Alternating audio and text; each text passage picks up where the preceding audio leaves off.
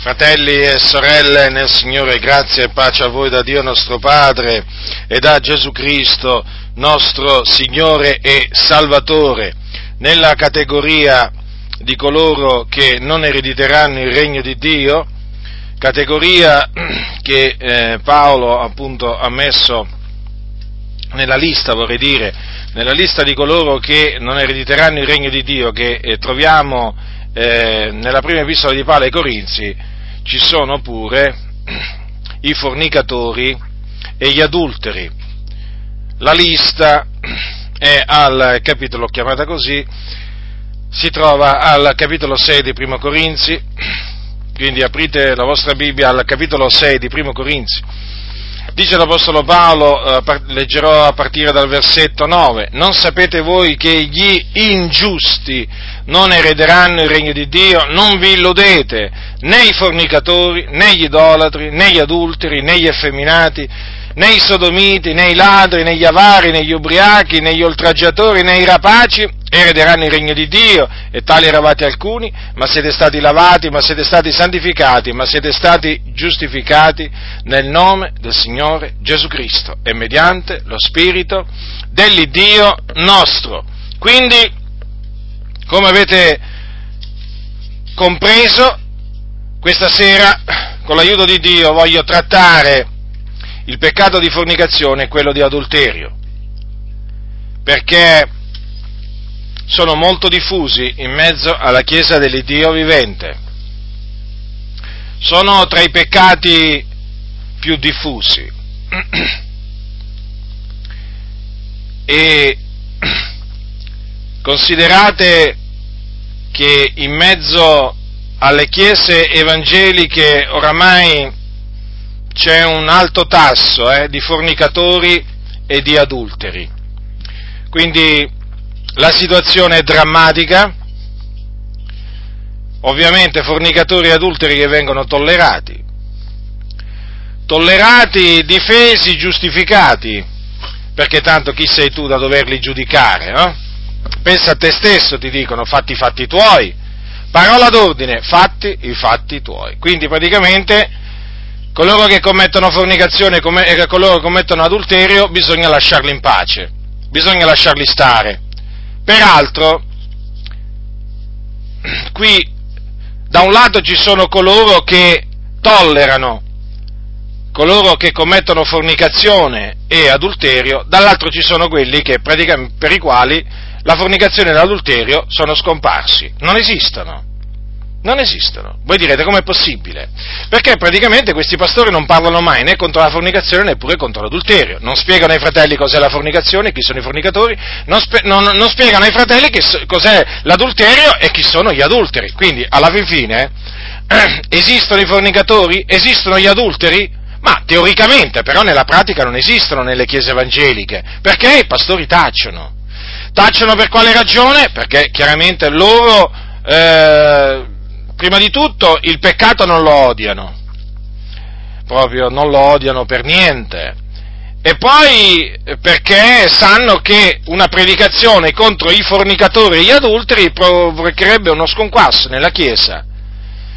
Eh, comunque sia, provocherebbe l'allontanamento, appunto, spontaneo proprio da parte dei fornicatori e degli adulteri che non metterebbero più piede nel locale di culto dove appunto viene predicato contro eh, la fornicazione e l'adulterio. E quindi, siccome che eh, costoro parlano mossi dall'amore del denaro, è chiaro che non possono parlare neppure contro i fornicatori e nemmeno contro gli adulteri. Peraltro, generalmente sono, ehm, sono anche persone benestanti questi fornicatori e adulteri, e quindi chi glielo fa fare? O meglio, loro dicono, ma chi me lo fa fare a me? Parlare contro i fornicatori e gli adulteri. Chi me lo fa fare? Certamente, certamente l'amore del denaro non glielo fa fare. Praticamente non li fa parlare contro i fornicatori e gli adulteri e quindi loro, per amore del denaro, di cui appunto sono servitori, fedeli servitori di Mammona, loro chiaramente tacciono. Silenzio, non esiste, è come se non esistesse la fornicazione e l'adulterio. Disse qualcuno una volta, per non fare, mm, per non fare credere qualche cosa a qualcuno, tu non gliene devi mai parlare. Semplicemente tu ignora quell'argomento e vedrai che quella persona non, cre- non ci crederà. Ora, come possiamo noi ignorare il peccato della fornicazione e dell'adulterio quando la scrittura dice che i fornicatori e gli adulteri non erediteranno il regno di Dio e quando nel, nell'epistola agli ebrei è scritto sia il matrimonio tenuto in onore da tutti, considerate come inizia questa, questa esortazione, sia il matrimonio tenuto in onore da tutti e sia il talamo incontaminato, poiché Dio giudicherà i fornicatori e gli adulteri. Ora, secondo quello che dice la Sacra Scrittura, i fornicatori e gli adulteri esistono. E allora bisogna parlarne, bisogna mettere in guardia la fratellanza dal peccato di fornicazione dell'adulterio. Bisogna farlo, perché? Perché appunto costoro, coloro che commettono fornicazione e adulterio, non erediteranno il regno di Dio. Non è che c'è una possibilità, appunto, che i fornicatori e gli adulteri, che muoiono appunto nei loro peccati, possano ereditare il regno di Dio. Non ce n'è, fratelli nel Signore. Paolo dice, non vi illudete non vi illudete, lo dice a tutti noi, quindi non ci dobbiamo illudere, questa è la parola d'ordine, eh? vietato illudersi. Sapete, illudersi è una brutta cosa, perché illudersi significa praticamente pensare di avere ragione, pensare di essere sulla strada retta, pensare, diciamo, una cosa quando in effetti non è così. E dunque, coloro che pensano che i fornicatori e gli adulteri erediteranno lo stesso il regno di Dio? Perché un giorno hanno creduto nel Signore Gesù Cristo e poi sono stati battezzati in acqua? Si illudono, si illudono. E naturalmente badate che questa mia predicazione ha l'obiettivo dichiarato, innanzitutto, di mettervi in guardia da questi peccati affinché affinché vi teniate lontano da essi, affinché li fuggiate, ma anche quest'altro obiettivo, quello appunto di avvertire coloro che in mezzo alla Chiesa sono caduti in questo peccato, nel peccato della fornicazione nel peccato dell'adulterio. E li avverto affinché, o con la speranza, che si ravvedano del loro peccato, si ravvedano del loro peccato e chiedano perdono a Dio per ottenere il, appunto, il suo perdono. Dunque, perché? Perché anche per coloro che sono caduti nella fornicazione e l'adulterio c'è possibilità di perdono. Noi non siamo di quelli che sostengono che se un credente cade in uno di questi peccati, eh, è perduto per sempre, è condannato all'eterna infamia, alle fiamme eterne, non c'è possibilità più per lui di ravvedersi e di, e di, avere, diciamo, di ottenere il perdono di Dio. No, non siamo di quelli. Per intenderci, non siamo, non siamo appunto, eh, diciamo, ehm, eh, non siamo di quelli che eh, parlano e ragionano come gli zaccardiani, i cosiddetti zaccardiani.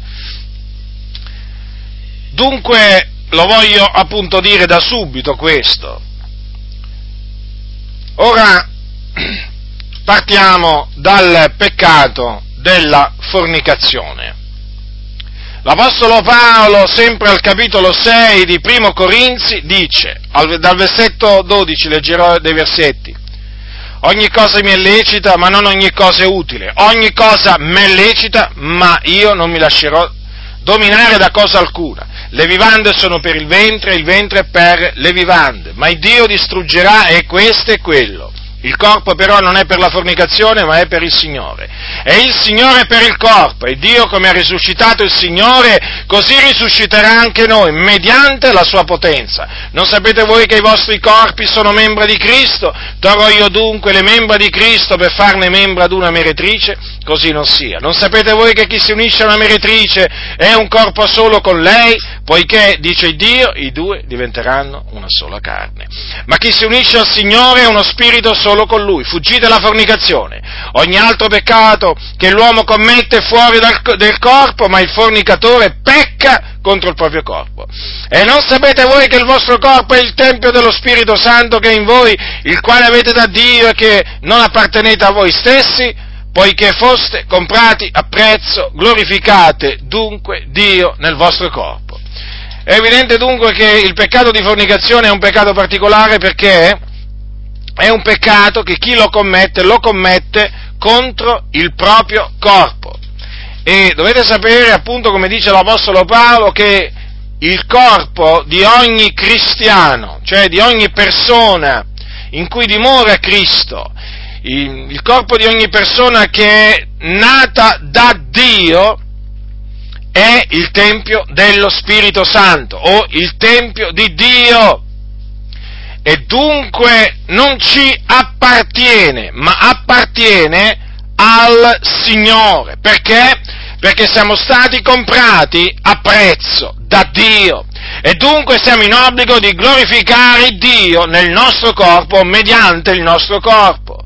Dobbiamo in altre parole offrire le nostre membra come appunto come strumenti di giustizia a Dio, cioè in altre parole dobbiamo usare le membra del nostro corpo non più al servizio del peccato come facevamo quando eravamo nell'ignoranza, quando eravamo sotto la schiavitù del peccato, ma adesso dobbiamo mettere le nostre membra al servizio della giustizia, della santità, perché questa è la volontà di Dio. Quindi la volontà di Dio è che noi ci asteniamo dalla fornicazione. L'Apostolo Paolo usa il verbo fuggire.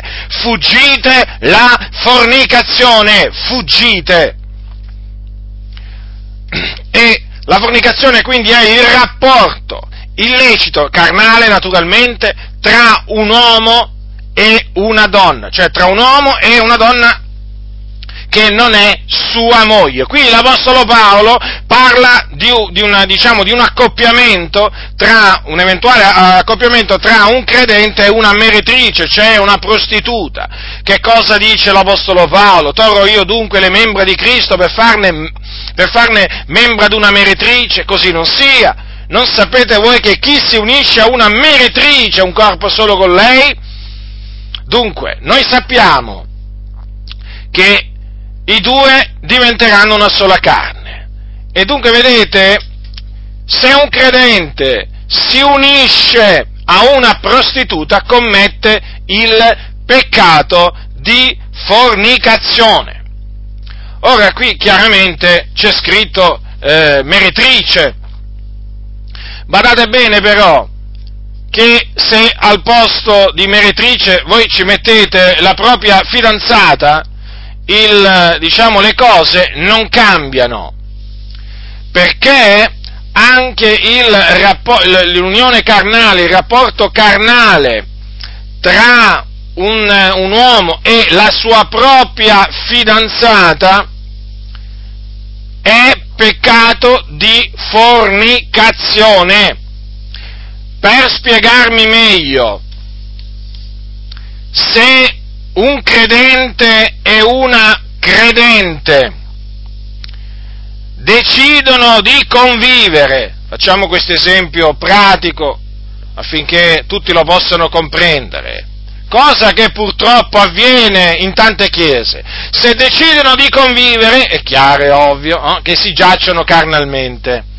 Ora, questa loro unione carnale si chiama agli occhi di Dio fornicazione, perché l'uomo si unisce a colei che non è sua moglie, ma semplicemente una sua fidanzata.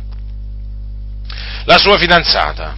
Dunque, questa è fornicazione. Ora, vi stavo dicendo che questo è una cosa piuttosto diffusa nelle comunità, anche nelle comunità pentecostali. Oramai la convivenza è una cosa tollerata. Passa l'idea che passa nel mondo. Si amano, che vuoi, sono giovani. Vogliono provare prima, certo, perché devono fare le prove, no? Sapete, quelli del mondo dicono, beh, prima, prima voglio, voglio, passare un tempo di prova, quindi prima passo un momento di convivenza e poi dopo magari, se la prova, la prova diciamo, viene sorpassata, eh, se scopriamo di essere fatti l'uno per l'altro, come dicono quelli del mondo, beh, allora poi ci sposiamo eventualmente. Eh? Ecco, oramai ci sono tanti cosiddetti credenti che parlano in questa maniera. Beh, prima voglio testarla la mia, la mia fidanzata, quindi vanno a convivere assieme. Il pastore naturalmente sa tutto, è come se sa tutto, però non fiata, nella maniera più assoluta se eventualmente hanno bisogno di essere battezzati ancora in acqua, li battezza volentieri, tanto cosa vuoi che sia? Sono solamente, sono solamente dei conviventi? No, non sono fornicatori, no. Come ti, devi, come ti puoi permettere di chiamarli fornicatori? No, sono due giovani innamorati. Agli occhi del Signore questi due giovani potranno essere innamorati quanto vogliono, però sono dei fornicatori sulla strada che mena all'inferno. Lo ripeto, sono sulla strada che mena all'inferno.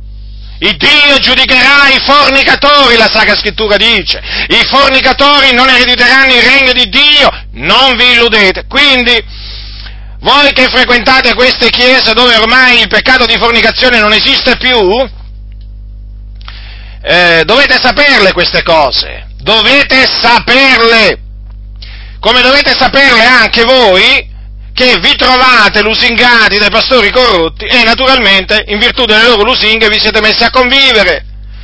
Voi dovete sapere questo, se moriste in questo momento eh, andreste all'inferno. Non ci sarebbe per voi più alcuna speranza di salvezza.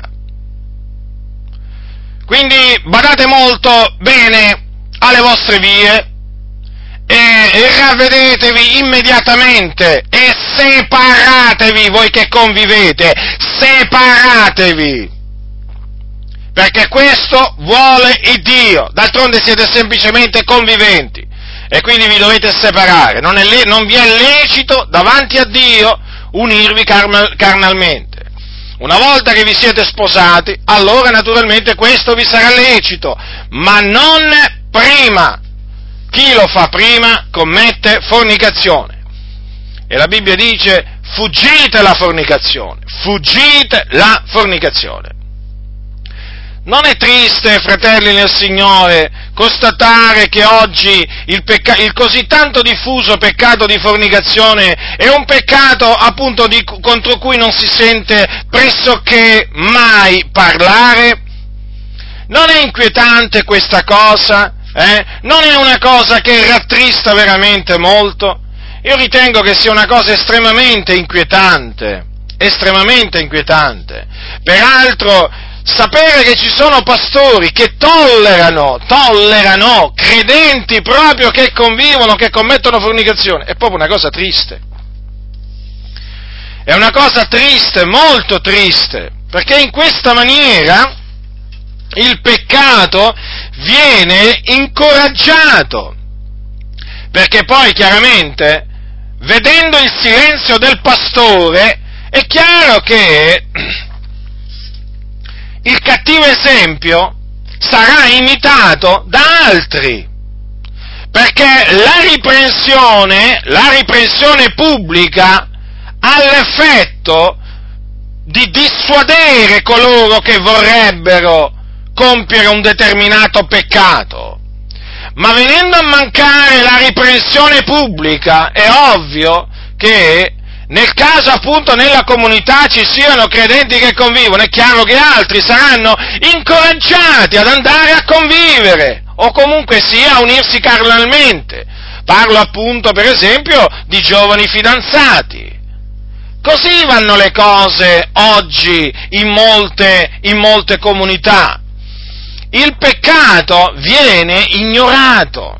Il peccato viene tollerato e, come ho detto prima, anche giustificato, perché c'è sempre una giustificazione anche per i fornicatori. Ce n'è sempre una, vi posso assicurare che ne trovano sempre una. Questi avvocati del diavolo, come li ho chiamati, hanno sempre una, come li ho chiamati in un mio scritto, hanno sempre una buona parola quelli che si ribellano ai comandamenti di Dio, la trovano sempre una buona parola, una giustificazione, una difesa, ma hanno sempre una mala parola, una parola a disdoro disonesto, un oltraggio, un'offesa, un'insinuazione, una diffamazione verso coloro che riprovano anche il peccato di fornicazione.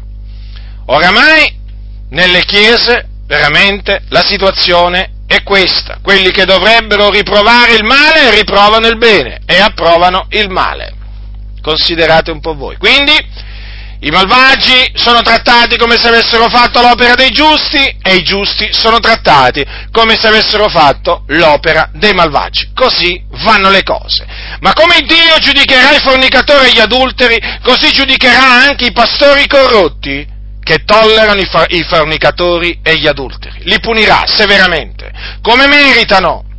Perché davanti a Dio la tolleranza del peccato, eh, la tolleranza del peccato è peccato.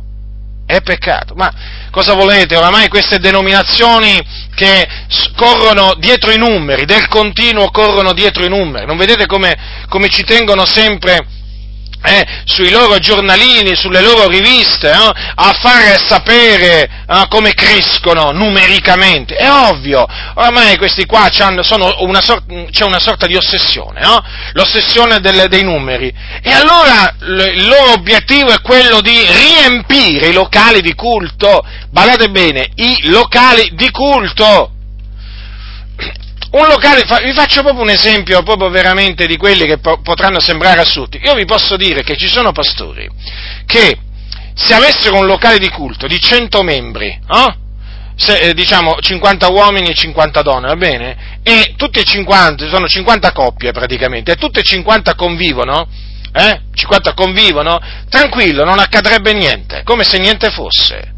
È così, perché quello che importa a questi pastori non è la santità della Chiesa, non è il perfezionamento dei santi, non è l'edificazione del corpo di Cristo, assolutamente, assolutamente, perché se questi fossero gli obiettivi, o i propositi di costoro, ma ci sarebbe una, una riprovazione anche del peccato da fornicazione. Ma i loro obiettivi sono altri, riempire i locali di culto e quindi significa questo automaticamente riempimento delle casse, o meglio dire del cestino delle offerte. Perché voi sapete che in queste comunità vige l'accattonaggio, no? Sì, l'accattonaggio, come dirai? Perché il passaggio del cestino dell'offerta è un accattonaggio? Beh, è il, quello, che nei, quello, che avviene nei, metro. Che cos'è? Non è accattonaggio? Eh? Non è accattonaggio? Spiegatemi. Quando durante, diciamo, mentre siete nella metro eh, e arriva, diciamo, il suonatore di turno, eh, con la sua moglie, magari, eh, o la sua compagna, come lui la chiama, o è qualche suo bambino, eh? e questo suonatore si mette a suonare un pezzo musicale per intrattenere le persone. E poi la moglie, o lui stesso, dipende, alcune volte da solo il suonatore, passa con un cestino, eh? per raccogliere il denaro. Che cos'è quello? Non è accattonaggio quello?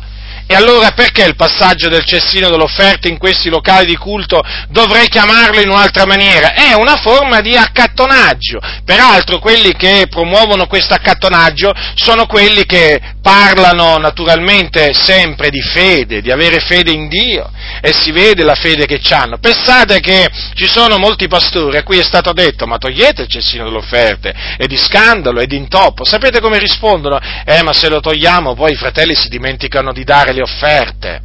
Ah, ecco, è vero. Vedi tu, ci avevamo mica pensato. Si dimenticano. Ma mi pare che Gesù ha mandato lo Spirito Santo, lo Spirito della verità, per eh, praticamente ricordarci le cose eh, che lui ha insegnato. Sbaglio? Sbaglio forse? E mi pare che tra le cose che Gesù ha insegnato c'è anche mm, il comandamento del dare. Del dare, sì, perché Gesù ha detto date e vi sarà dato. Ora Gesù ha detto, eh, prima di, di, essere, diciamo, arrestato, queste cose vi ho detto, stanno ancora con voi, ma il Consolatore, lo Spirito Santo che il Padre manderà nel mio nome, egli vi insegnerà ogni cosa e vi rammenterà tutto quello che vi ho detto. Quindi a quanto pare, a quanto pare Gesù ha detto che lo Spirito Santo ci ricorderà anche di dare, perché tra le cose che Gesù ha detto c'è anche questa, date e vi sarà dato. Allora, come mai i credenti secondo costoro, eh, poi se manca il cestino dell'offerta, non vedono il cestino dell'offerta, si dimenticano di dare l'offerta? Forse non hanno lo Spirito Santo? E che credenti sarebbero senza lo Spirito Santo? O forse lo Spirito Santo magari glielo ricorda e alcuni di loro fanno finta che lo Spirito Santo non gli ha ricordato niente? Eh? Perché sono avari? Qui le cose naturalmente possiamo metterle in questa maniera. C'è la ragione, fratelli nel Signore, in effetti, qual è? È che questi pastori sono servi di Mammona e non hanno fiducia nell'opera di Dio. Pensate, non credono neppure che lo Spirito Santo ricorda ai fratelli di dare. Ma vi rendete conto? Ma vi rendete conto? Questi cosiddetti unti di Dio, eh? Non credono neppure che lo Spirito Santo ci rammenterà tutto quello che ci ha detto Gesù. Oh, lo Spirito Santo quindi evidentemente non ricorda ai fratelli di dare, eh? Eppure qui c'è scritto che lo fa. Fratelli, non vi fate ingannare, questi sono delle persone che prendono piacere nell'ingannare la fratellanza e lo fanno, e lo fanno con dei ragionamenti eh, vani, eh, dei ragionamenti stolti e molti, non conoscendo le scritture, ci vanno dietro, no? li accettano questi, questi ragionamenti stolti. Quindi se qualcuno, qualcuno, di questi cosiddetti pastori vi dovesse dire ma sai, dopo il fratello se lo dimentica, beh ricordategli le parole di Gesù quindi, eh? a riguardo dello Spirito Santo vi rammenterà tutto quello che vi ho detto e fategli questa domanda. Ma tu ci credi o non ci credi in quello che ha detto Gesù? Perché qui le cose sono due. O uno ci crede o uno non ci crede, noi ci crediamo. Noi ci crediamo, il pastore si deve limitare, si deve limitare ad esortare ovviamente la fratellanza a dare per l'opera di Dio. Certamente questo è giusto che lo faccia, Gesù stesso lo ha fatto, date, ha detto datevi sarà dato, ma chiaramente poi sarà il Dio a operare nei cuori e soprattutto sarà lo Spirito Santo a ricordare alla fratellanza che devono dare. Questo noi abbiamo, fidu- abbiamo, piena fiducia che Dio lo fa, perché Dio è fedele, non può venire meno alle sue promesse. Questa naturalmente è una parentesi che ho voluto, che ho voluto aprire. Quindi, essendo che verrebbero a mancare i numeri, per fare una grande raccolta, eh, diciamo, tramite l'accattonaggio a cui loro sono, de- sono dediti, è chiaro che eh, è, è, è, doveroso, eh, diciamo, evitare a tutti i costi di predicare contro la fornicazione e l'adulterio, quindi contro i fornicatori e gli adulteri che si annidano nelle, nelle varie chiese o denominazioni, o denominazioni. Perché sai, poi cosa succede? Eh, che la gente si impaurisce la gente si impaurisce perché comincia a sentire parlare di perdizione, di giudizio di Dio, allora dice, sai cos'è, io qua non ci metto più piede, me ne vado, a me qui non mi vedono più, e quindi fanno la loro comparsa in un altro locale di culto, magari della stessa denominazione, se questo appunto dovesse cominciare a predicare contro la fornicazione e l'adulterio. Allora cosa fa questo pastore? Siccome che fanno la gara tra i pastori, no? a chi diciamo riempie prima il locale di culto, a chi ha più membri, no? perché quando si, quando si, incontrano nei convegni poi parlano di questi, no? dei numeri, o di soldi, dipende, o di progetti, di, di progetti per templi faraonici, allora allora è chiaro che facendo una corsa a chi ha più membri, è chiaro che uno, uno, dentro di sé cosa dice? Eh, a me, ma chi me lo fa fare a me? Ma io se mi metto a predicare contro la fornicazione e, e l'adulterio, poi cosa succede poi? Quello se ne va nella comunità dove il mio collega, il suo collega, eh, non parla contro la fornicazione e l'adulterio. E allora lui dice, ma io allora veramente, ma a me chi me lo fa fare? Comprendete dunque nelle denominazioni come ragionano?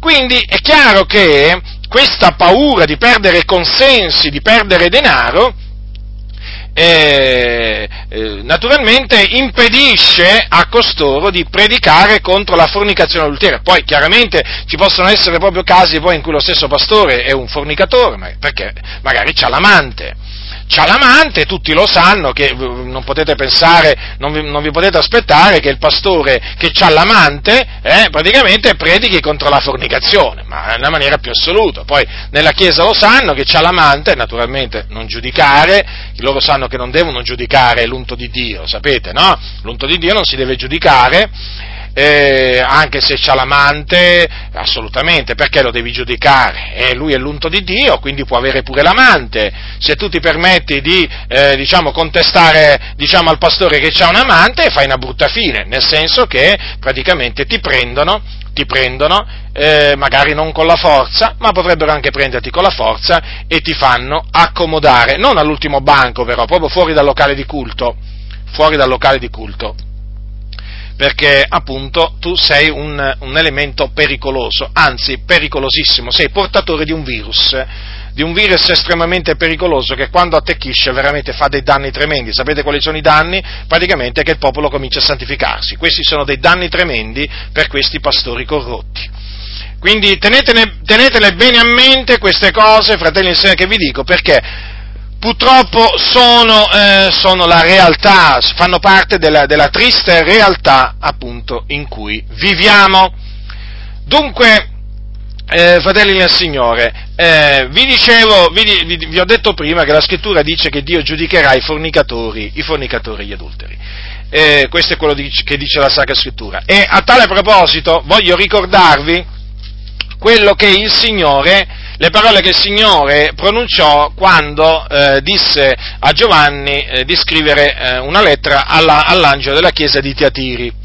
Nella chiesa di Tiatiri, dovete sapere, c'era una donna Jezebel che si diceva profetessa e insegnava questa donna e seduceva i servitori di Gesù affinché commettessero fornicazione e anche affinché mangiassero cose sacrificate agli idoli.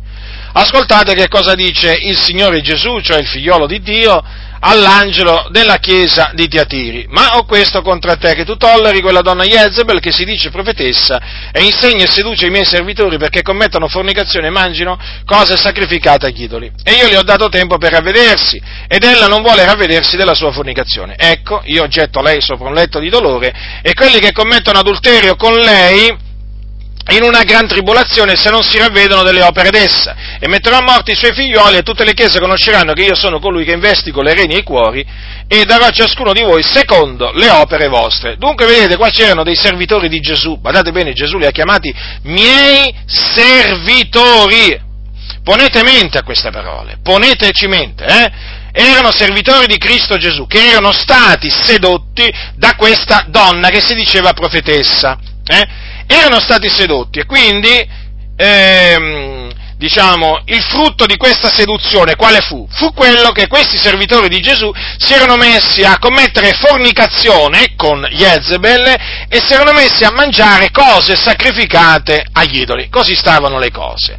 Allora il Signore dette del tempo per avvedersi sia a Jezebel, per avvedersi della sua fornicazione, ma anche a quelli che commettevano fornicazione, fornicazione cioè i suoi servitori. Ora, eh, il Signore proclamò il suo giudizio, il suo giudizio contro eh, Jezebel perché si era rifiutata di ravvedersi della sua fornicazione. Infatti disse Gesù, io getto lei sopra un letto di dolore, di dolore, pensate. E il Signore disse anche che avrebbe messo a morte i figlioli di Jezebel. Vedete dunque il giudizio di Dio? Sia contro Jezebel, sia contro i suoi figlioli. Per i suoi figlioli il Signore sentenziò la morte. Ripeto, la morte fisica. Voi sapete che il Signore è colui che fa, che fa nascere e colui che fa, è colui che fa morire, eh?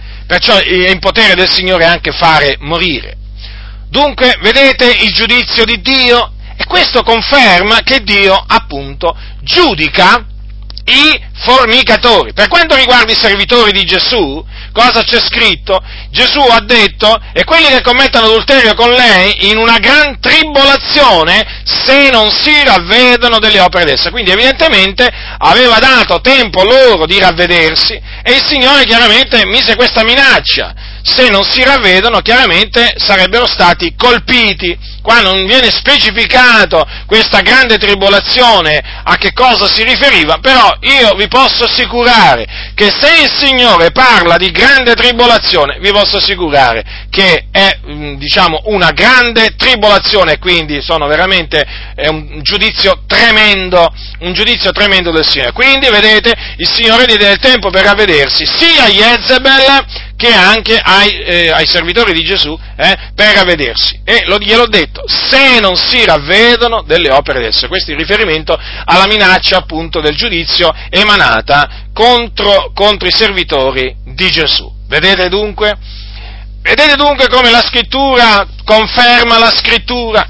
Ora, per quello che vi dicevo prima, ma non è inquietante eh, constatare che eh, non c'è una parola, eh, c'è una parola contro, contro, la fornicazione, contro coloro che commettono fornicazione in mezzo, in mezzo alla Chiesa? Perché? Perché è ovvio che il giudizio di Dio poi si abbatte contro costoro e il giudizio di Dio è tremendo. Badate, fratelli del Signore, che è chiaro che poi è Dio colui che giudica, e voi sapete che Dio giudica con giusto giudizio, che i suoi giudizi sono verità, non c'è assolutamente niente da dire contro il Signore eh, quando emana un giudizio. Ma badate bene che il Dio, il Dio fa morire anche, lo ripeto questo, eh, fa morire. Talvolta il suo giudizio è un giudizio di morte, può essere una malattia o può essere la privazione, diciamo, ehm, eh, eh, di, di, qualche cosa cara alla persona, ma spesso è eh, la, la, malattia e eh, diverse volte è la morte, cioè Dio colpisce con la morte eh, credenti che si sono abbandonati alla fornicazione e non hanno voluto ravvedersi della loro fornicazione. Quindi è molto grave la situazione, è molto grave perché in questa maniera, in questa maniera viene a mancare, cioè chiaramente col silenzio da parte dei pastori, viene a mancare l'avvertimento, l'avvertimento doveroso che va rivolto a coloro che cadono nella fornicazione. Avvertimento che è per il loro bene, che è per il loro bene, certamente non per il loro male, però sapete, oggi tanti pastori non vogliono bene al gregge, perché, pensate, chiamano, la, il gregge lo chiamano innanzitutto le mie pecore, eh?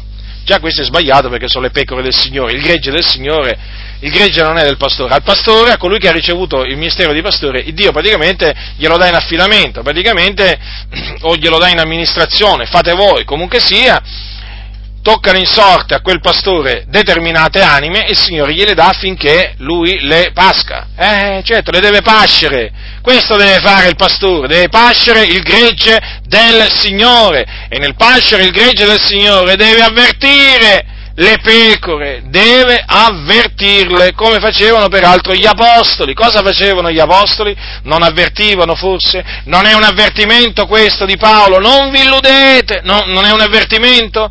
Certo che è un avvertimento, è quello all'epistola agli ebrei, non è un avvertimento, non è un ammonimento, certo che sia un avvertimento che un ammonimento. Quindi, costoro, cioè gli apostoli, erano mossi dall'amore di Cristo, costoro veramente erano eh, bramosi di vedere la Chiesa camminare in santità. Certo, perché l'amore di Cristo li costringeva, l'amore di Cristo era in loro ma in questi pastori non c'è l'amore di Cristo, non c'è l'amore di Cristo, c'è l'amore per il denaro. Avete notato quante volte parlano del denaro? Avete notato quante volte parlano contro quelli che non danno o danno poco? Eh, avete notato? Eh, no, lì chiaramente non hanno paura di perdere, non hanno paura di perdere anime, membri, no, no, in quel caso lì no, avete notato? Che spavalderia, eh, che baldanza che hanno, però quando si tratta appunto, quando si tratta di fornicazione, di adulterio, allora silenzio. Sono quelli che ti diranno sicuramente, dai la decima, che se non dai la decima Dio maledirà la tua vita. Pensate un po' voi che parole. Oh, se non dai la decima Dio maledirà la tua vita. Avete mai sentito dire se commetti fornicazione Dio maledirà la tua vita? Avete sentito mai dire se commettete adulterio, ascoltami tu adultero, o tu che stai in procinto di risposarti da divorziato, stai attento che Dio maledirà la tua vita? Avete mai sentito una frase del genere in queste comunità? No, e non la sentirete mai, perché vi trovate davanti a servi di Mammona, che servono Mammona, hanno il cuore a Mammona, e quindi quando parlano, parlano di Mammona, del loro padrone, del loro padrone, perché il loro padrone non è Gesù non è Gesù. Loro disprezzano Gesù Cristo. Loro si attengono all'altro padrone, a Mammona. Infatti, stanno sempre a parlare della decima, della decima, della decima di denaro, di denaro, di denaro. Hm? E contro quelli che non danno la decima, ovviamente. Ma mai parlano contro quelli che commettono fornicazione e adulterio. È uno scandalo, è una vergogna, ma ringraziamo il Signore che ci dà veramente che ci dà la vittoria in Cristo Gesù e ci sta permettendo, ci sta permettendo di suonare la tromba in, questa, in mezzo a questa generazione e naturalmente ci sta anche facendo vedere tante anime che sentono il suono della tromba, riconoscono il suono della tromba, perché sapete il suono della tromba, quello a meno che emettiamo noi, non ha, scu- non ha, un suono sconosciuto, ma ha un suono conosciuto alle orecchie di coloro che sono da Dio. E quindi il Signore ci sta dando la grazia di vedere tante anime che prestano attenzione al suono della tromba. E si ravvedono ravvedersi significa cambiare modo di pensare, si convertono, si convertono dalle loro vie malvagie, dalle loro opere vane e stolte e si mettono finalmente a seguire Cristo Gesù e a servirlo, come appunto il Dio ha decretato Dunque passiamo al, eh, al, peccato di adulterio, anche questo non esiste più, mm, adulteri mi pare che non esistono più nella Chiesa. A sentire, a sentire le predicazioni di questi pastori, oramai veramente bisogna riconoscere che nelle Chiese non esistono più adulteri, non esiste più l'adulterio, e quindi che bisogno c'è di parlare, giusto, no? Alla fin fine, no? Se non esistono, se non esistono adulteri, se non esiste l'adulterio, ma perché, perché doverne parlare? Invece gli adulteri esistono, fratelli nel Signore, l'adulterio esiste e viene ancora diffuso anche da pastori, anche da pastori, sappiatelo questo. Ora, che cosa appunto eh, intende la scrittura per adulterio? Eh? Adulterio chi commette adulterio, è molto importante naturalmente sapere rispondere a questa domanda mh, mm, con le sacre scritture. E con che altro, fratelli nel Signore? Con che altro vogliamo rispondere noi? Eh, con che cosa d'altro noi vogliamo rispondere se non con le parole dell'Iddio vivente e vero? Gesù ha detto queste parole al capitolo 16 di Luca, eh, al versetto 18, chiunque manda via la moglie e ne sposa un'altra commette adulterio. E chiunque sposa una donna mandata via dal marito commette adulterio. Allora voglio prima concentrarmi sull'uomo che manda via la propria moglie. Allora, vedete che qui le parole di Gesù non lasciano spazio ad alcun dubbio. Chiunque manda via la moglie e ne sposa un'altra commette adulterio. Ora, prestate molta attenzione qui il Signore non specifica la ragione per cui appunto uno manda via la propria moglie, no, non la specifica, dice semplicemente che chiunque manda via la propria moglie ne sposa un altro e commette adulterio, quindi non importa qual è la ragione per cui l'uomo manda via la propria moglie, se lui passa a seconde nozze, eh, come vengono anche chiamate, commette adulterio, quindi diventa agli occhi di Dio un adultero, un adultero. Ora, naturalmente, so benissimo che alcuni diranno, ma guarda, fratello, che c'è un passo, eh, c'è un passo nell'Evangelo scritto da Matteo che fa capire che se uno manda via la propria moglie a cagione di fornicazione, quindi a motivo della sua infedeltà, e ne sposa un'altra, non commette adulterio. Andiamo a vedere dunque queste, queste parole, andiamo a vedere cosa c'è scritto in Matteo, per vedere se in effetti esiste questa eccezione, per cui nel caso la moglie eh, tradisce il marito, è lecito al marito mandarla via e passare a seconde nozze senza appunto il rischio di commettere adulterio. Stanno veramente così le cose? Andiamo a vedere cosa dice la Sacra Scrittura, fratelli. Alla legge, alla legge di Cristo. Matteo capitolo 19. Sono naturalmente parole scritte nel Vangelo riguardano, è un, un, episodio che riguarda naturalmente Gesù Cristo, il nostro Signore e Salvatore. Capitolo 19, leggerò dal versetto 3. Oh, e dei farisei si accostarono, si accostarono a lui, tentandolo e dicendo, è egli lecito di mandar via per qualunque ragione la propria moglie? Ed egli rispondendo disse loro, non avete voi letto che il creatore da principio li creò maschio e femmina?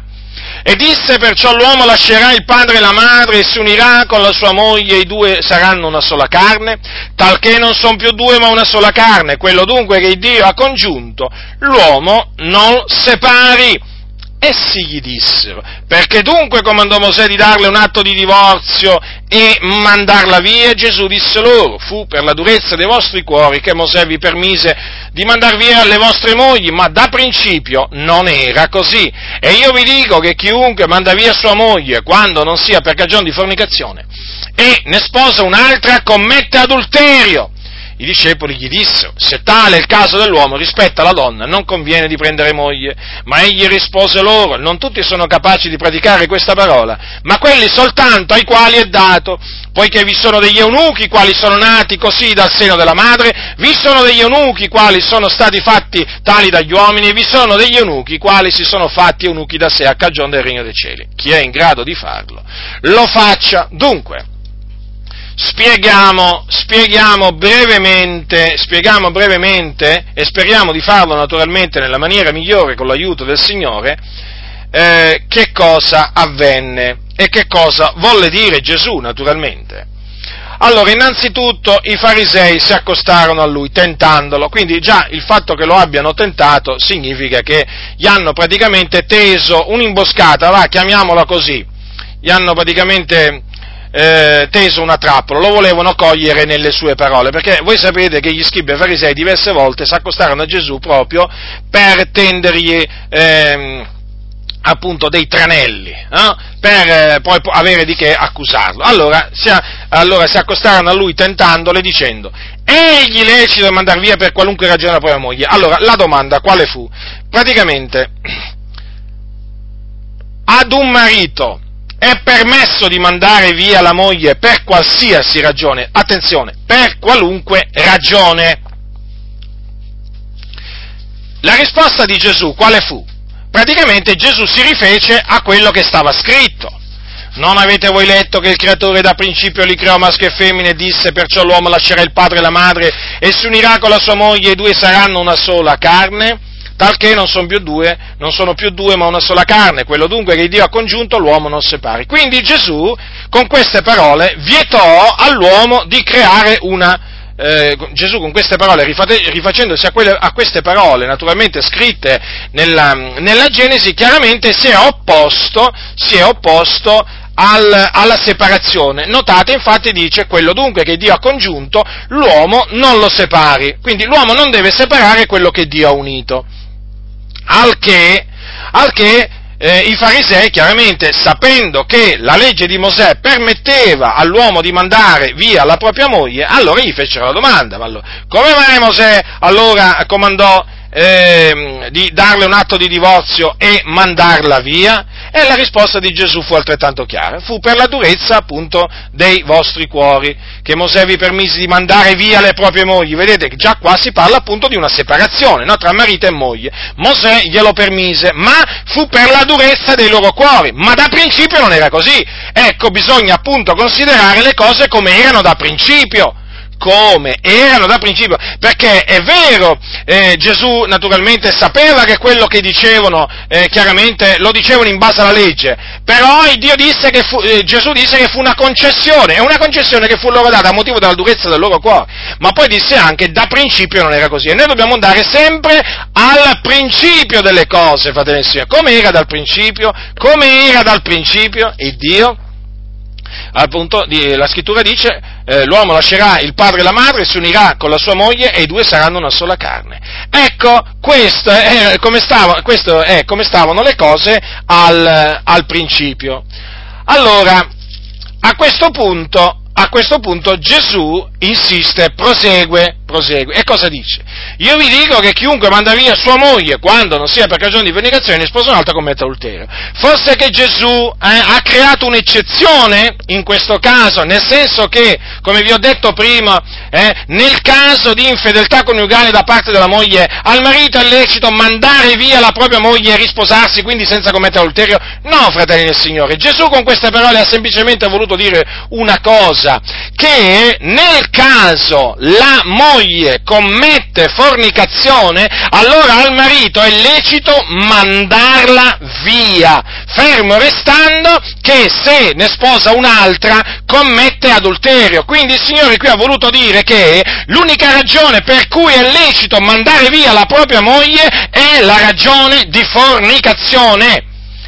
Ora, ehm, dovete sapere questo, che a quel, tempo, a quel tempo, c'erano due scuole rabbiniche e quindi che avevano due opinioni diverse sul, eh, diciamo, sul, mm, sulle ragioni che permettevano al marito di mandare via la propria moglie. Allora, Secondo la legge di Mosè, al capitolo 24 di, eh, del Deuteronomio, c'è scritto così, al versetto 1, quando uno avrà preso una donna e sarà divenuto suo marito, si avvenga che ella poi non gli sia più gradita perché ha trovato in lei qualcosa di vergognoso e scriva per, eh, scriva per lei un livello di ripudio e glielo consegni in mano e la mandi via di casa sua. Ora notate, qui si parla di qualche cosa di vergognoso che il marito a un certo punto trova nella moglie. Allora, queste due scuole rabbiniche, eh, i rabbini erano appunto i cosiddetti maestri, quelli che sedevano sulla cattedra di Mosè e insegnavano al popolo, spiegavano al popolo la legge. Allora, queste due scuole rabbiniche si, diciamo, differivano eh, quanto al significato all'interpretazione che davano in, a questo qualcosa di vergognoso. C'era appunto una scuola che diceva che era l'immoralità sessuale e quindi la fornicazione, eh, che permetteva appunto all'uomo di eh, mandare via la propria moglie, mentre c'era un'altra, ehm, un'altra, scuola, un'altra, scuola, che diceva che praticamente ehm, era una scuola molto più liberale, ma oggi si direbbe una scuola molto più liberale, mentre quella era eh, diciamo più, più rigorosa quella diciamo era una scuola rigorosa, quella, quella che vi ho citato prima, però eh, c'era la scuola diciamo meno rigorosa, molto meno rigorosa, che diceva praticamente che quel qualcosa di vergognoso poteva essere per esempio anche il fatto che la donna, la moglie gli bruciava per esempio la cena, no? la cena o il pranzo praticamente, o il fatto che non sapesse cucinare. Ecco, questo secondo questa eh, scuola rabbinica, praticamente, che io ho chiamato liberale, per, addirittura permetteva all'uomo di mandare via la propria moglie. Addirittura eh, c'era un'altra ragione, praticamente eh, alla donna era permesso, al, al, marito era permesso di mandare via la propria moglie, se a un certo punto non gli, non le, non gli piaceva più. Eh? E ne trovava una più bella, praticamente, allora eh, era permessa all'uomo di mandare via la propria moglie. Pensate un po' voi, appunto, che scuola, eh, che scuola eh, si era venuta a creare. Certamente oggi quella scuola avrebbe molti, avrebbe molti alunni eh, tra gli evangelici, perché è una scuola che praticamente eh, vedo che, eh, vedo che c'ha, ancora, c'ha ancora studenti questa scuola, c'ha ancora persone praticamente che nella pratica si comportano come se fossero i seguaci di questa scuola, per, di questa scuola perversa, perché considerate un po' voi, eh? se, uno, se uno a un certo punto dice ma sai com'è, ho trovato una donna che è più bella, eh? Oh, è una donna, una donna, più bella, che faccio? Mando via questa e me ne sposo un'altra. Sapete, un po' come quelli, che, come quelli del mondo. Eh? E beh, oggi in tante, in tante, comunità protestanti, proprio, fratelli del Signore, proprio ragionano così le persone, ragionano così. Oramai molti non hanno la mente di Cristo, ma vi posso dire che hanno la mente del diavolo. La mente del diavolo, ma quale mente di Cristo? Ma se avessero la mente di Cristo ragionerebbero, parlerebbero come Cristo. Eh? Ma questi veramente parlano e ragionano come il diavolo, è impressionante, è impressionante. Dunque, per la scuola rigorosa al tempo di Gesù, eh, praticamente solo l'infedeltà coniugale permetteva al marito di mandare via la propria moglie. Ora Gesù, pensate voi che non sapeva quale fosse l'insegnamento di queste due scuole, di queste due scuole, eh, diciamo, eh, rabbiniche? Ma certo che il Signore, il Signore conosceva, ma vedete, considerate un po' voi, che il Signore dunque ha ammesso, ha, diciamo, ha concesso, no? il Signore Gesù, che un marito può mandare via la propria moglie solamente in caso, cioè solamente a cagione di fornicazione. Eh sì, però attenzione, la fornicazione della moglie non permette comunque al marito di passare a seconde nozze. Perché infatti dice, qui dice, ne sposa un'altra e commette adulterio. Chiunque manda via la propria moglie ne sposa un'altra commette adulterio.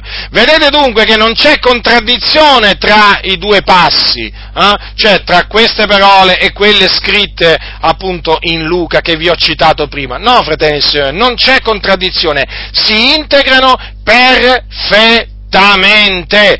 Ora, sapete, i discepoli capirono il significato delle parole di Gesù e lo capirono rettamente. Infatti, vedete cosa gli risposero i discepoli? Se tale è il caso dell'uomo rispetto alla donna, non conviene di prendere moglie. Come dire, certo che se uno, eh, eh, diciamo, eh, può mandare via la moglie solamente a cagione di fornicazione e anche in questo caso non può passare a seconde nozze, beh allora i discepoli praticamente hanno voluto dire questo, beh ma allora è meglio non sposarsi, al che naturalmente eh, Gesù ha detto che non tutti sono capaci di praticare questa parola, ma quelli soltanto ai quali è dato, certo perché il non sposarsi non è qualcosa che, eh, prima di tutto è un qualcosa che viene da Dio e poi appunto non è dato, non è dato a tutti, perché voi sapete che l'Apostolo Paolo, parlando ai santi di Corinto, che cosa, che cosa ha detto? Ha detto queste parole, ha detto queste parole, ha detto, questo, ehm, questo dico, per concessione non per comando, perché io vorrei che tutti gli uomini fossero come sono io, ma ciascuno ha il suo proprio dono da Dio, l'uno in un modo e l'altro in un altro. Vedete, è un dono di Dio quindi. Quando quindi praticamente uno riceve questo dono, allora gli è dato di non prendere moglie, ma se non ha questo dono si deve sposare. È chiaro, eh, perché appunto non gli è dato, non gli è dato di, eh, di, non sposarsi, quindi gli è dato di sposarsi, ma anche questo chiaramente è un dono che viene da Dio. Non è meraviglioso sapere che in tutti e due i casi si tratta di un dono che viene da Dio? Chissà perché per oggi, eh, oggi ci sono certe comunità eh, che se a, uno, il, a un credente il Signore gli dà di non sposarsi, eh, non è più un dono di Dio. No, no, no, no, no, no assolutamente. Lo guardano male, lo accusano, lo, gli fanno insinuazioni. Eh?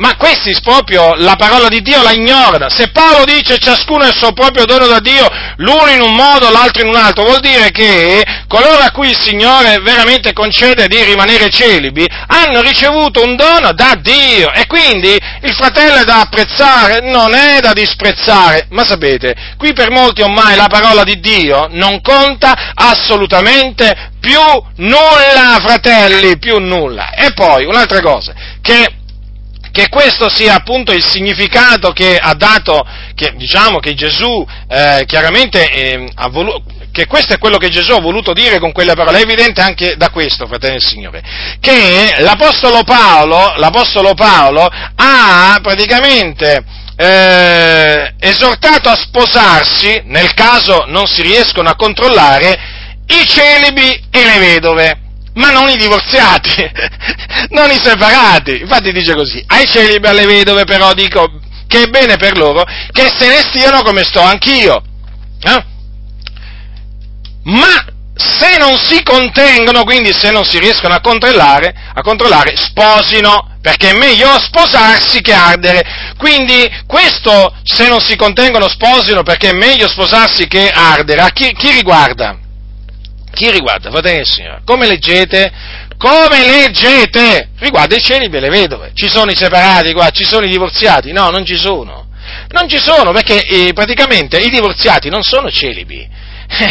no, no, i divorziati non sono celibi, fratelli del Signore, manco i separati perché hanno moglie. E guardate che anche a quel tempo c'erano i divorziati, eh? ma cosa vi pensate che non c'erano i divorziati a quel tempo, non c'erano i separati? Ma c'erano, certo. Però vedete che Paolo ha esortato a, espo- a sposarsi a sposarsi, i cieli e le vedove che non si contengono. Fuori da questa, diciamo, categoria non ce ne sono altri, quindi quelli che inseriscono pure i divorziati erano grandemente e lo fanno naturalmente per motivi interessati. Eh? Naturalmente vi ho detto per quale ragione, per riempire i locali di culto, ma diciamo anche questo, per riempire l'inferno anche, eh? perché chiaramente voi, voi dovete sapere che più, più, adulteri ci sono sulla faccia della terra e chiaramente poi più si riempie l'inferno, perché gli adulteri vanno all'inferno come anche i fornicatori. Quindi bisogna dire che ci sono tanti che si dicono pastori che praticamente eh, eh, fanno, stanno facendo proprio di tutto, si stanno proprio impegnando per mandare all'inferno persone che un giorno hanno creduto, invece di stopparle, invece di fermarle, invece di impedirgli di risposarsi da divorziati e quindi di commettere adulterio, che fanno? Ma fratello, sorella, ma certo che tu ti puoi risposare, eh? Dio te lo permette. Eh, praticamente questa diventa una concessione, no? Che praticamente loro fanno, che attribuiscono a Dio. Praticamente il Dio gli permette di commettere adulterio. Avete capito?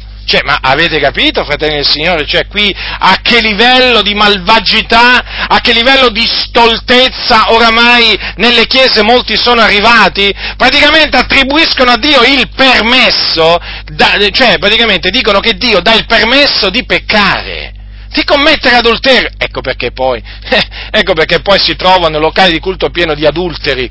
Eh? Ormai tante comunità sono un covo di adulteri, proprio un club di adulteri. Che vergogna, tra fornicatori e adulteri oramai. Che vergogna, che scandalo! E poi naturalmente con chi se la prendono? Con chi se la prendono? Hm? Pensate voi che se la, prende, se la prendono con Erode? Eh? Pensate voi che se la prendono con Erodiada? Ma no, ma se la prendono con Giovanni Battista. Eh? Cosa voglio dire? Se la prendono con chi ancora oggi, chiaramente, come faceva Giovanni Battista, riprende i fornicatori. Eh? Eh già, eh sì, è il pericolo, è sempre lui, è sempre Giovanni il battezzatore, sempre lui, antipatico veramente, eh?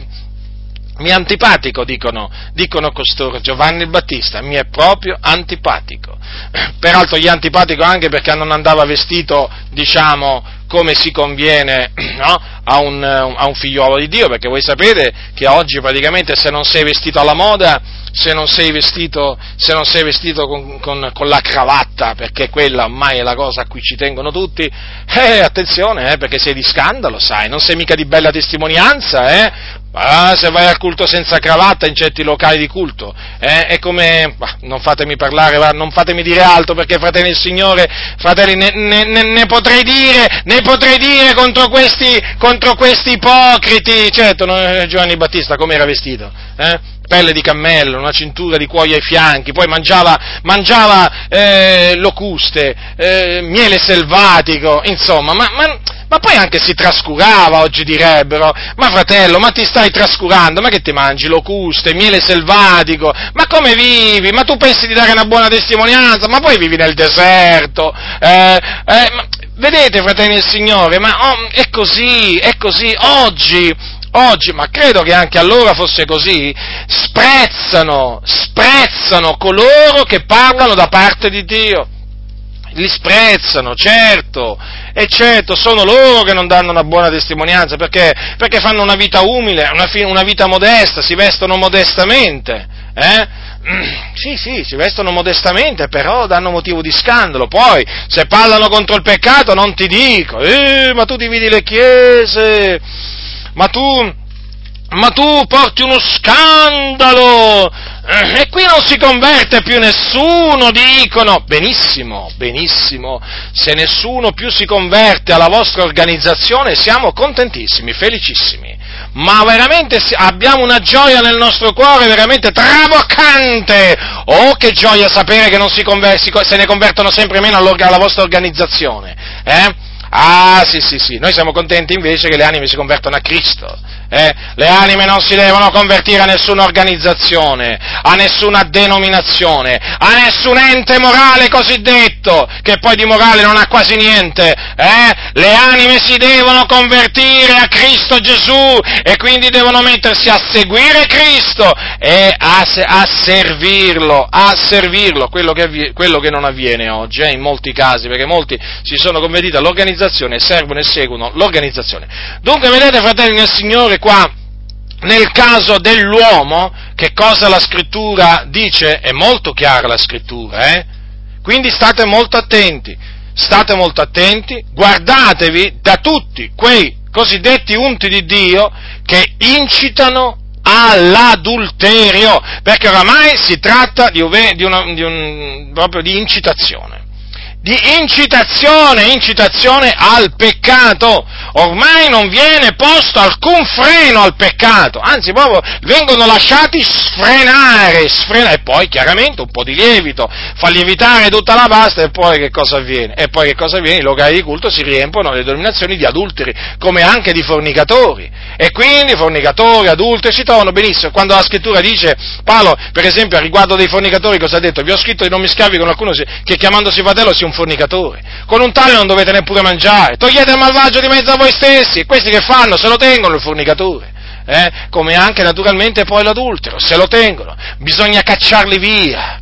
Cacciarli via! Perché questo è quello che meritano. Eh? Non tolleranza, non bisogna tollerare, perché poi un po' di lievito fa lievitare tutta la pasta. Ora voglio voglio adesso soffermarmi anche sulla posizione della donna, cioè della moglie, perché credo che sia una posizione sottovalutata, o meglio, quello che Gesù ha detto a riguardo della moglie, eh, della donna, è sottovalutato. Ascoltate che cosa ha detto Gesù. Ora vi ho già... Ehm, prima vi ho detto appunto che chiunque manda via, Gesù l'ha detto queste parole, una donna, manda, una donna mandata via dal marito commette adulterio. Ecco, diciamo, cominciamo a dire, cominciamo a dire questo, che anche nel caso, cioè la donna, non importa per quale ragione viene mandata via dal marito, cioè non importa se il marito l'ha mandata via giustamente perché ne aveva il, il diritto, eh? cioè quindi per fornicazione, o l'ha mandata via illecitamente, cioè ingiustamente, quindi magari perché ha trovato una, una un, diciamo, non gli cucinava bene, ecco. Chi sposa questa donna mandata via dal marito commette adulterio. Capite che cosa, che cosa significa questo? Ma lo capite? Praticamente la donna può essere pure innocente, nel senso che può essere stata mandata via dal marito senza avere commesso fornicazione. Ma il problema, il problema sorge quando si risposa, perché chi la, la sposa, diciamo, commette adulterio e naturalmente l'adulterio lo commette anche lei, perché se la donna passa ad un altro uomo mentre suo marito ancora vive, eh, chiaramente sarà chiamata adultero. Al, eh, adultera. Allora, ascoltate attentamente, fratelli nel Signore, perché qui bisogna eh, analizzare appunto eh, in, merito, in, merito, alla moglie, alla moglie eh, diciamo due, eh, due, due, eventualità, due eventualità. Allora, eh, l'eventualità in cui è l'uomo che manda via, eh, il marito che manda via la moglie, in questo caso mh, a cagione di fornicazione, e, a cagione di fornicazione, attenzione, e naturalmente anche, diciamo, per una ragione che non è la fornicazione. Allora, ve lo ripeto, chi manda via questa donna, chi, chi, chi sposa questa donna, scusate, commette adulterio, quindi un celibe prende questa donna mandata via dal marito giustamente o ingiustamente, ecco, deve sapere eh, questo celibe che commette adulterio. commette adulterio, quindi rientra nella categoria degli adulteri. Come ovviamente anche poi la donna, eh? Allora, poi naturalmente c'è anche un altro caso, che la moglie ripudia il marito. Ecco, attenzione, perché abbiamo parlato prima del marito che manda via la moglie, eh, ma c'è anche il caso della moglie che manda via il marito. E cosa dice la scrittura? Sempre parlo di Gesù, capitolo 10 di Marco. Dice così, se la moglie, ripudiato il marito, ne sposa un altro, commette adulterio. Allora, fratelli, riflettete a questa cosa. Qui Gesù ha detto se la moglie ha ripudiato il marito e ne sposa un altro commette adulterio. Ha specificato la ragione per cui l'ha ripudiato? No. Per cui, se la moglie ripudia il marito perché il marito le è stato infedele, quindi a cagione di fornicazione, cosa dice Gesù? Che se questa ne sposa un altro commette adulterio. Vedete, fratelli e signori? Quindi, anche nel caso la moglie ripudia il marito, cioè eh, si separa dal marito perché il marito eh, diciamo, eh, si è messo con un'altra, no? Si è messo con un'altra, insomma, queste, queste diciamo, eh. Allora, se la moglie ripudia il marito e ne sposa un'altra, commette adulterio. Eh, allora bisogna, bisogna pensare anche a questa situazione, che praticamente, vedete, che riflette la situazione appunto, di, diciamo, che Gesù, eh, che Gesù diciamo, ha prospettato, eh, che chiunque, chiunque, manda via, ehm, chiunque manda via la propria, eh, la propria moglie e ne sposa, una, eh, ne sposa un'altra commette adulterio. Qui è la stessa cosa praticamente, vedete? Però qui riguarda la moglie, la moglie. Allora, perché questo? Perché questo? In tutti e due i casi, vedete, c'è un, il peccato di adulterio, eh? Eh sì, sia che, allora, lo ripeto, ripeto, sia nel caso che la moglie è stata mandata via senza avere commesso fornicazione, eh? E uno la sposa commette adulterio e lei si rende adultera.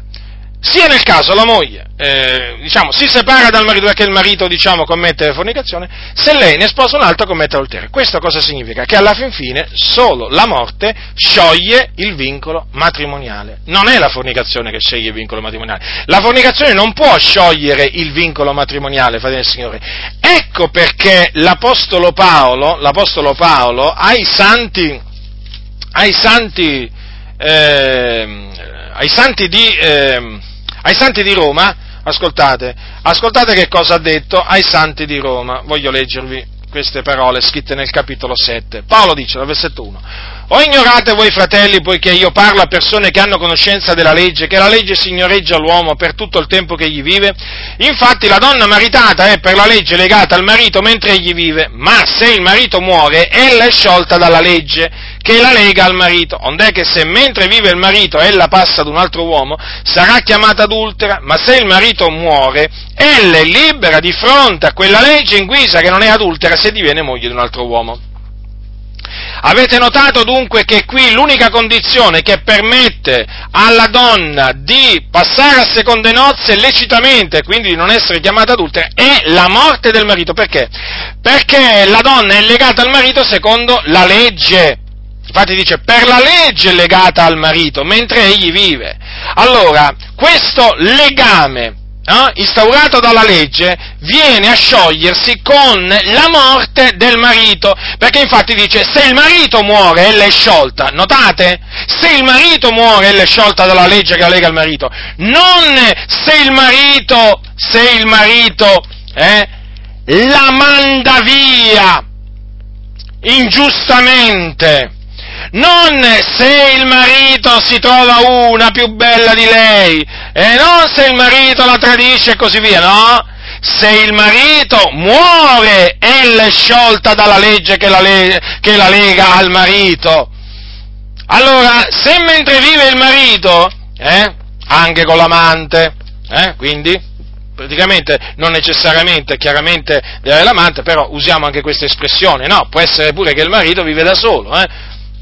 Però, se mentre vive il marito, ella passa ad un altro uomo, sarà chiamata adultera. Ma perché questo? E certo, perché so, lei è legata alla legge, ha capito? È legata, mediante la legge, al marito. E ancora, se il marito muore, ella è libera di fronte a quella legge. Il concetto Paolo lo, lo ripete, quindi è solo nel caso il marito muore che la donna è libera di fronte a quella legge, quindi è libera nel Signore, è autorizzata eh, ha il diritto di passare a seconde nozze, o meglio di risposarsi. In questo caso non sarà chiamata adultera, non sarà chiamata adultera. E, vedete, l'Apostolo Paolo, l'Apostolo Paolo ai Corinzi ha usato un'espressione un po' simile. La moglie è vincolata per tutto il tempo che vive suo marito, ma se il marito muore, ella è libera di maritarsi a chi vuole, purché sia nel Signore. Vedete che anche qui l'Apostolo Paolo ribadisce che c'è un vincolo, è un vincolo matrimoniale che appunto è stabilito dalla legge, questo vincolo matrimoniale dura tutto il tempo che vive suo marito e, e, quindi solamente nel caso della morte del marito la donna è libera, una credente è libera di maritarsi a chi vuole, purché sia Signore, quindi non gli si può, non gli si può vietare, non, si può, non si può impedire a una sorella che rimane vedova, non si può impedirle di eh, passare a seconde nozze o di risposarsi. Certo, Paolo dice anche ella è più felice a parer mio se rimane con me. Ecco, questo bisogna tenerlo in considerazione, eh? Attenzione, più felice, eh? Eh, eh, no, no, quindi non vuol dire, attenzione, non vuol dire che se, eh, se, si risposa da vedova non sarà felice, no, non, vuole, non ha detto questo, ha detto però, ha detto però praticamente che se rimane, se rimane come è più felice, cioè c'ha più gioia, va, anche questo è bene sottolinearlo, fate nel Signore, perché appunto le parole hanno un peso e hanno un significato. Dunque, per tornare al, all'epistola di Paolo ai Romani, a conferma naturalmente di tutto ciò, chiaramente ci sono queste altre parole dell'Apostolo Paolo, quando dice, così fratelli miei, anche voi siete divenuti morti alla legge mediante il corpo di Cristo, per appartenere ad un altro, cioè a colui che è risuscitato dai morti, e questo affinché portiamo del frutto a Dio, poiché mentre eravamo nella carne le passioni peccaminose destate dalla legge agivano nelle nostre membra per portare del frutto per la morte, ma ora siamo stati sciolti dai legami della legge, essendo morti a quella che ci teneva soggetti, talché serviamo in novità di spirito e non in vecchiezza di, le- di lettera. Vedete, l'Apostolo Paolo, traendo spunto dal discorso del, eh, diciamo, del matrimonio, o meglio, della, eh, della possibilità che ha la donna eh, di, ehm, ehm eh, di, passare, eh, di risposarsi solamente in caso, eh, in caso della morte del proprio marito, traendo spunto da questo l'Apostolo Paolo chiaramente spiega una, una, una, una cosa molto, molto importante che noi siamo divenuti morti alla legge mediante il corpo di Cristo, cioè in altre parole siamo stati crocifissi con Cristo.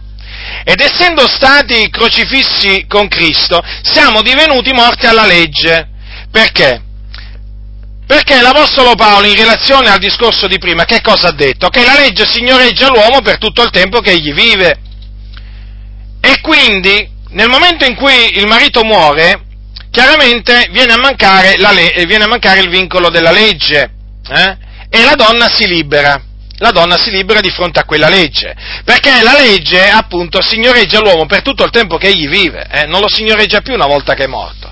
Allora, vedete, nella stessa maniera noi chiaramente eh, abbiamo potuto, abbiamo potuto essere, diciamo, eh, diventare di Cristo, eh, perché adesso apparteniamo a Cristo, tramite anche noi una morte, eh, che praticamente è la morte, la morte eh, di Cristo Gesù.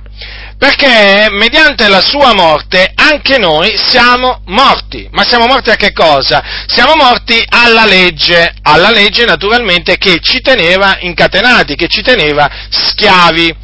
Ecco, proprio così e dunque, vedete, noi siamo stati sciolti dai legami della legge eh, che ci teneva schiavi mediante, mediante, il corpo di Cristo, che, che praticamente significa che noi siamo diventati morti eh, alla legge, siamo morti alla legge mediante, eh, mediante ciò che Cristo, che Cristo Gesù ha fatto sulla croce.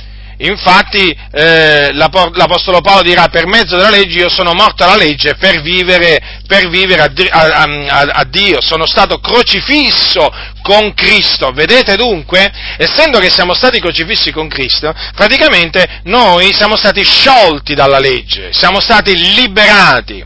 E quindi abbiamo potuto diventare, diventare la sposa o meglio, la fidanzata di Cristo Gesù, perché voi sapete che l'Apostolo Paolo parla di fidanzamento, chiaramente perché poi le nozze devono ancora celebrarsi, perché diceva Paolo, io sono geloso di voi, di una gelosia di Dio, perché vi ho fidanzati ad un unico sposo per presentarvi come una casta vergine a Cristo. Vedete dunque? Noi quindi adesso apparteniamo a Cristo proprio in ragione, eh, diciamo, eh, di, questa, di, questa, morte alla legge che noi abbiamo sperimentato grazie al, uh, al, corpo di Cristo e quindi alla crocifissione, alla crocifissione di Cristo. Vedete, infatti dice, se siamo divenuti una stessa cosa con Lui, per una morte somigliante alla sua, vedete, eh, Paolo sempre ai, ai Romani, siamo diventati una stessa cosa con Cristo per mezzo di una morte somigliante alla sua. Ecco perché l'Apostolo Paolo diceva sono stato crocifisso con Cristo. Considerate attentamente queste cose, fratelli del Signore. Quindi, vedete, eh, Paolo, la saggezza dell'Apostolo Paolo, eh, la saggezza, bisogna dire veramente quanta sapienza che il Signore concesse al nostro caro fratello Paolo da Tarso, eh, che tanti disprezzano nelle chiese, eh, con quale sapienza il Signore ci ha fatto veramente, eh, che, che, ha dato all'Apostolo Paolo per spiegarci questo, questo, concetto, questo concetto molto semplice ma altresì molto importante. La legge signoreggia l'uomo per tutto il tempo che gli vive. Allora noi allora noi la legge non signoreggia più. Perché? Perché noi siamo morti.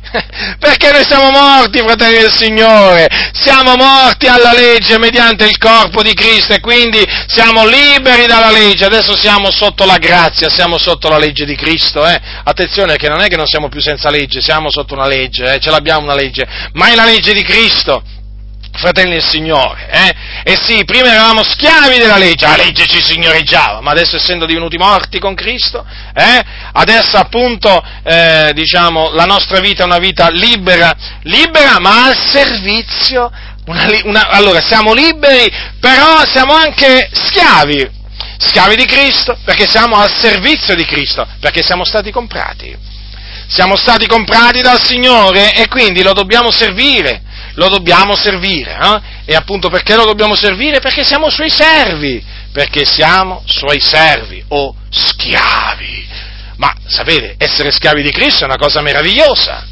Non è come essere schiavi della legge di Mosè, ma essere schiavi di Cristo è una cosa meravigliosa. Ma volete mettere la legge con... cioè, due padroni, la legge e Cristo, ma c'è qualche paragone, voglio dire? Eh? Ma volete, vole, vole, c'è, c'è, qualche paragone? Stiamo parlando di Gesù Cristo, il figlio di Dio, fratelli del Signore. Noi dobbiamo essere, dobbiamo, dobbiamo veramente sentirci onorati, veramente, ma non fortunati, graziati, appunto per essere schiavi di Cristo, fratelli nel Signore, schiavi di Cristo. Alcuni non vogliono sentire parlare in questa maniera, alcuni dicono ma cosa stai dicendo? Ma cosa ti sei inventato questa volta? Sapete, io sono uno che delira, no? Secondo taluni, no? Allora, sapete, quando uno delira si inventa sempre qualche cosa di nuovo, no? Come l'ubriaco che praticamente, sapete, comincia a farneticare, a me chiaramente mi danno dell'ubriaco in un certo senso, no? io vaneggio, ma io non vaneggio, non vaneggio, ma pronunzio parole di senno, parole diciamo assennate, parole giuste perché sono fondate sulla Sacra Scrittura. Paolo ha detto colui che è stato chiamato nel Signore essendo schiavo e un affrancato del Signore, parimente colui che è stato chiamato essendo libero è schiavo di Cristo. Dove sono scritte queste parole? In primo Corinzi, capitolo 7, versetto 22. Segnatele queste parole perché la prossima volta che qualcuno vi dirà eh, a voi che delirate nel dire che siamo schiavi di Cristo, gli presentate appunto la parola del Signore, gli aprite la Bibbia eh, e gli dite, senti qua, io ti punto il dito qua al versetto, eh, alla posizione qua, tu come leggi, dimmi un po' che sta scritto qua, fateglielo leggere a lui, queste, eh, questo, questo verso, colui che è stato chiamato essendo libero è schiavo di Cristo io sono uno schiavo di Cristo, mi proclamo schiavo di Cristo, sono felice di essere uno schiavo di Cristo perché sono schiavo del Re dei Re, del Signore dei Signori, di colui che è la parola, la parola di Dio, di colui che è Dio benedetto in eterno. Sono strafelice di essere veramente schiavo di colui che fu morto eh, fu morto, ma è risorto ed ora vive nei secoli dei secoli. Dunque, vedete, fratelli del Signore, quale sapienza mirabile! Eh, quale sapienza celeste, ovviamente, una sapienza, una sapienza che viene dall'alto, fu data al nostro caro fratello Paolo, eh, al nostro caro fratello Paolo, veramente. Quale sapienza, quale misura di sapienza il Signore largì, largì a, questo, a, questo, a, questo suo, a, questo, suo, figliuolo. Eh? Avete visto in che maniera veramente eh, ha, in che maniera ha descritto, ha descritto, le cose. Quindi, per tornare al discorso del, dell'adulterio, vedete dunque che l'Apostolo Paolo in questa maniera non ha fatto altro che confermare le parole di Gesù, cioè che alla fin fine solo la morte scioglie il vincolo matrimoniale. Ma stavo riflettendo oggi, stavo riflettendo oggi a queste parole che disse Gesù in quello che appunto è stato chiamato il sermone sul monte. Eh? Ascoltate, stavo riflettendo a queste parole capitolo 5, versetto 27. Voi avete udito che fu detto non commettere adulterio, ma io vi dico che chiunque guarda una donna per appetirla ha già commesso adulterio con lei nel suo cuore. Allora, riflettendo dicevo, ma come si può affermare che un uomo eh, manda via la propria moglie, ne sposa un'altra, quando anche fosse anche a cagione di fornicazione, ne sposa un'altra, come si può affermare che in questo caso non commette, diciamo, non commette adulterio? Cioè, quando il Signore ha detto che un uomo che guarda una donna per appetirla, in, eh, diciamo, eh, chiunque guarda una donna per appetirla, ha già commesso adulterio con lei nel suo cuore. Cioè, ma voglio dire, ma veramente? Eppure qui non si parla di un, diciamo, adulterio che si è, diciamo, consumato materialmente, perché non c'è stato un'unione carnale, c'è stato praticamente una sorta di unione a livello mentale, va, usiamo questa espressione, va, perché non, non, non, ne trovo una migliore, fratelli nel Signore. Eh? Eh, allora, eh, o comunque eh, diciamo un qualche cosa che viene fatto col proprio cuore. Allora, dice così il Signore, chiunque guarda una donna per appetirla ha già commesso adulterio con lei nel suo cuore, pensate un po' voi. Ma se uno già guardando, cioè mediante lo sguardo, eh, posato su una donna, per appetirla, ma già ha commesso adulterio con lei nel suo cuore. Ma pensate un po' voi se questo veramente manda via la propria moglie eh, e ne sposa un'altra, eh, se non commette adulterio. Ma pensate un po' voi, e come? E, e, che cosa dobbiamo dire qua? Certo, commette adulterio, e come se lo commette? Anche, lo ripeto, se ha mandato via la propria moglie a cagione di fornicazione e quindi giustamente. Poi cosa succede? Che eh, da che ha ragione passa al torto, dalla ragione passa al torto, perché sì, ha mandato via a cagione della fornicazione, eh, ha fatto bene, aveva, aveva, questo, aveva questo, diritto, eh? però non aveva il diritto di passare a seconde, a seconde nozze mentre la donna sua viveva, mentre sua moglie ancora viveva. E quindi, sì, ha avuto ragione all'inizio, ma poi ha finito con l'avere torto, e quindi è diventato un adultero. Allora vedete che l'Apostolo Paolo, l'Apostolo Paolo ha confermato a più riprese, eh, perché spesso l'Apostolo Paolo nelle sue epistole spiega determinati concetti eh, espressi da Gesù, sapete? Perché lo ripeto, eh, le scritture spiegano le scritture e poi non vi dimenticate che l'Apostolo Paolo fu costituito da Dio apostolo e dottore dei gentili. Eh? Allora, vedete, eh, fratelli del Signore, l'Apostolo Paolo ha pienamente confermato che il matrimonio, il legame matrimoniale viene sciolto solamente dalla morte. Matri- eh, quindi, eh, l'adulterio, l'adulterio sopraggiunge, sopraggiunge nel momento in cui un marito manda via la propria moglie, o a cagione di fornicazione o senza eh, questa cagione, e ne sposa un altro. Ecco, in quel caso lì c'è adulterio, eh, fratelli nel Signore, e gli adulteri non erediteranno il regno di Dio. Gli adulteri se ne vanno all'inferno. Quindi vedete quanto è importante, diciamo, eh, sapere chi sono i fornicatori e chi sono gli adulteri, cos'è la fornicazione e cos'è l'adulterio, per guardarsi da questi peccati e poi, eh, naturalmente, eventualmente, per esortare coloro che sono caduti in questo peccato a ravvedersi, a ravvedersi, lo ripeto, a convertirsi per il bene dell'anima loro, perché questo naturalmente è qualcosa che, che va fatto, eh, perché altrimenti costoro cadranno sotto il giudizio di Dio. E qui vale lo stesso discorso. Guardate che il Signore, guardate che il Signore gli adulteri li colpisce, con malattie incurabili, con la morte, e guardate che in alcuni casi gli ha fatto morire pure i figli, eh? Questo ve lo dico affinché qui nessuno si illuda, eh? Sempre per questa ragione, eh? Eh. Vi siete dimenticati quello che il Signore fece con Davide? Eh? Vi siete dimenticati che il Signore fece morire il figlio che Battesheba, la moglie di Uria, eh, aveva partorito a eh, Davide, non dimenticatevelo questo, fu Dio a farlo morire, eh? Eh sì, punì l'iniquità, l'iniquità eh, dei padri sui figli, perché chiaramente Dio punisce l'iniquità dei padri su, sui, l'iniquità dei padri sui figli, voi lo sapete questo, e in quel caso si è trattato di una punizione.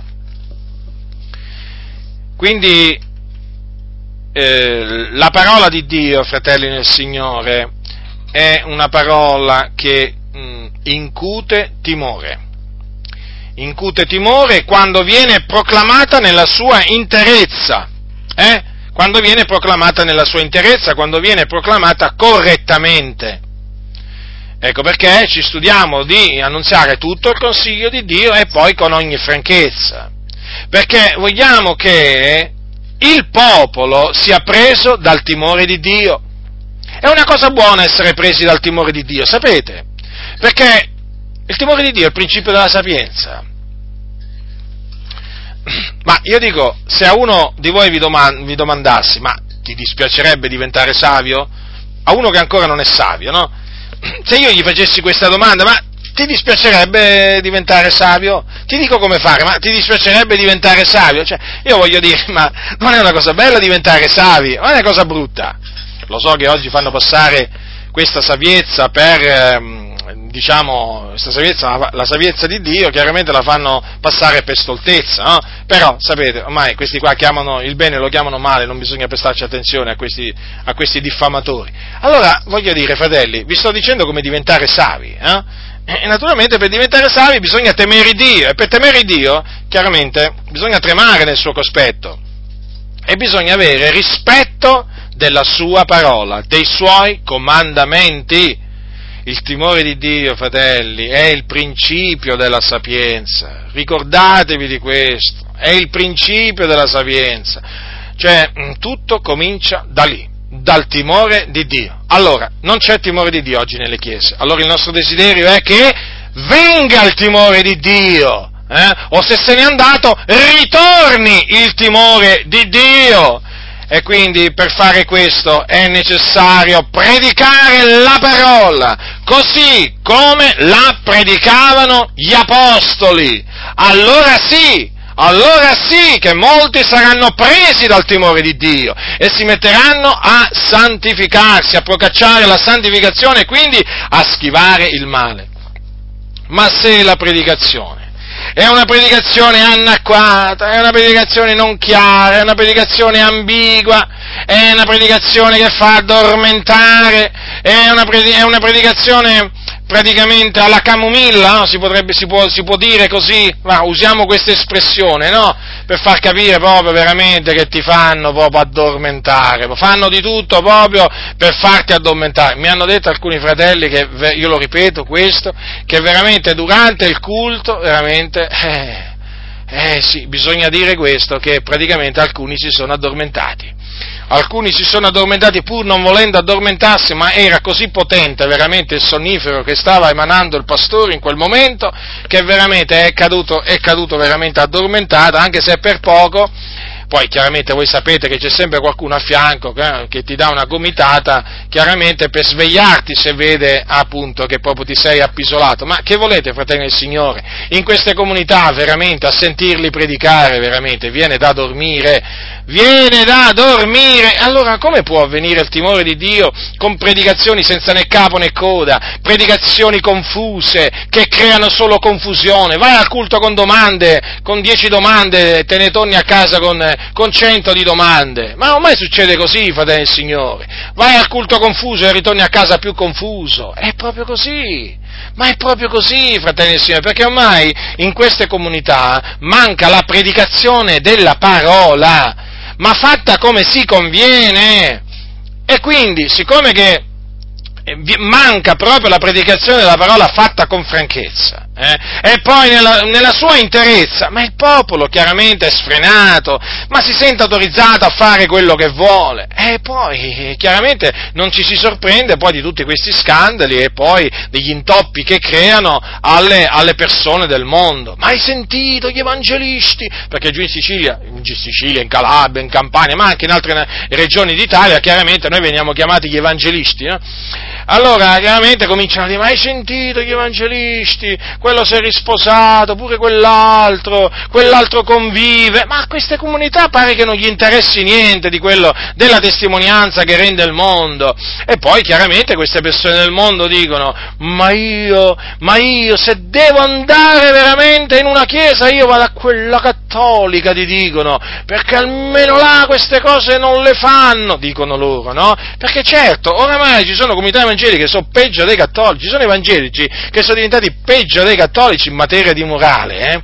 In materia di morale ci sono evangelici che possono veramente aprire scuole, scuole di perversione, scuole di iniquità, sì sì, le possono, perché ti insegnano a frodare, ti insegnano a dire le bugie, ti insegnano a giustificare il peccato, insomma, inseg- sono proprio esperti nel male.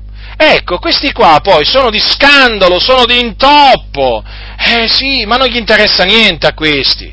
Eh, e certo, poi questi pastori chiaramente qualcosa dovranno pur dire quando vanno sul pulpito, perché allora uno dirà, ma allora questi cosa predicano? Ma lo sapete cosa predicano? Una volta Bartimeo, l'altra volta parlano di Zaccheo, un'altra volta della donna samaritana, poi ogni tanto parlano di Davide che con la fionda eh, diciamo, ammazza, ammazza Goliath, poi ogni tanto naturalmente non può mancare la divisione del Mar Rosso, e, attenzione, è lecito, è lecito, fare, diciamo, nella propria vita qualche predicazione su queste cose, ma questi qua veramente, continuamente, poi c'è la, il figlio della vedova di Nain, la risurrezione, quella chiaramente, eh, quella veramente è tremenda, perché quella lì è una delle, è una delle predicazioni che si, sente più, che si sente di più, soprattutto nell'ambito, nell'ambito pentecostale. Io queste cose ve le dico per esperienza, fratelli del Signore. Non impari niente con questi, ma non impari niente, non sei preso dal timore di Dio. Eh, ecco, eh, e che ti insegnano questi? Ma che ti insegnano?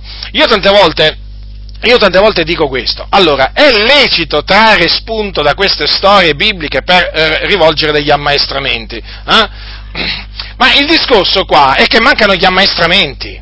Mancano gli ammaestramenti apostolici. All'epistola dell'Apostolo Paolo, per esempio, eh, eh, ci, ci, stanno, ci, stanno, alla larga dall'epistola dell'Apostolo Paolo. Ci sono proprio parti dell'epistola dell'Apostolo Paolo che la fratellanza non conosce, e ci credo. Devono stare alla larga da quei passi, appunto, svuotere, la cui predicazione svuoterebbe i locali di culto. Eh? Avete capito quindi? Quindi praticamente loro che cosa fanno? Invece di predicare con franchezza la parola di tutto il consiglio di Dio. No, diciamo, si mettono là a intrattenere il popolo con sempre quelle solite predicazioni, che sono sempre le solite, eh? e poi chiaramente il popolo, ditemi voi come fa a crescere, come fa a crescere, come fa a maturare. Ma voi leggete le epistole dell'Apostolo Paolo, leggete Giacomo, leggete Pietro, leggete Giovanni. In questa maniera gli apostoli ammaestravano, fratelli nel Signore. In questa maniera, in questa maniera bisogna ancora oggi che i conduttori ammaestrino il popolo di Dio. Basta! Basta con queste predicazioni allegoriche, eh? Basta con queste predicazioni allegoriche, al bando queste predicazioni allegoriche in cui appunto si inventano significati allegorici che non esistono eh, e che portano lontano dalla dottrina di Dio. Basta.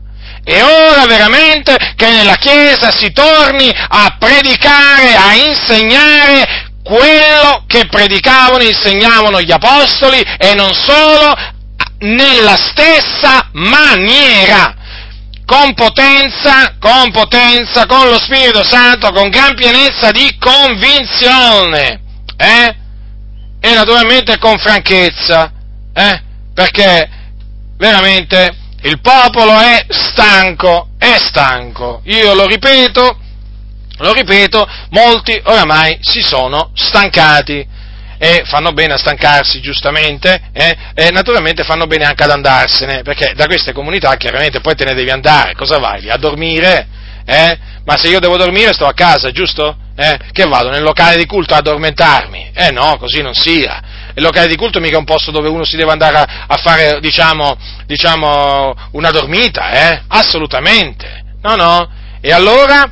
E allora veramente che le chiese ricomincino veramente come nell'antichità a radunarsi nelle case, nelle case, sì, come nell'antichità, offrendo il culto a Dio in spirito e verità, nel timore di Dio, nella semplicità, nella purità di cuore che caratterizzava appunto la Chiesa primitiva.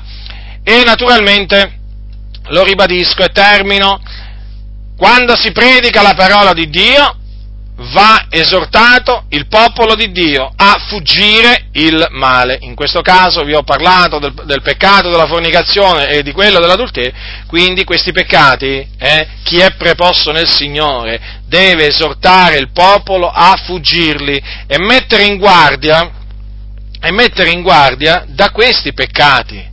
Perché, fratelli, voi dovete saperlo, mentre io sto parlando in questo momento e mentre voi state ascoltando, ci sono evangelici, eh, chiamiamoli così, evangelici, che sono um, morti, diciamo, nel loro peccato di fornicazione e di adulterio, che sono all'inferno in questo momento, capite? Stanno piangendo, stanno stridendo i denti. Capite dove sono? Io ve lo dico in questa maniera, sono là, sono morti nei loro peccati.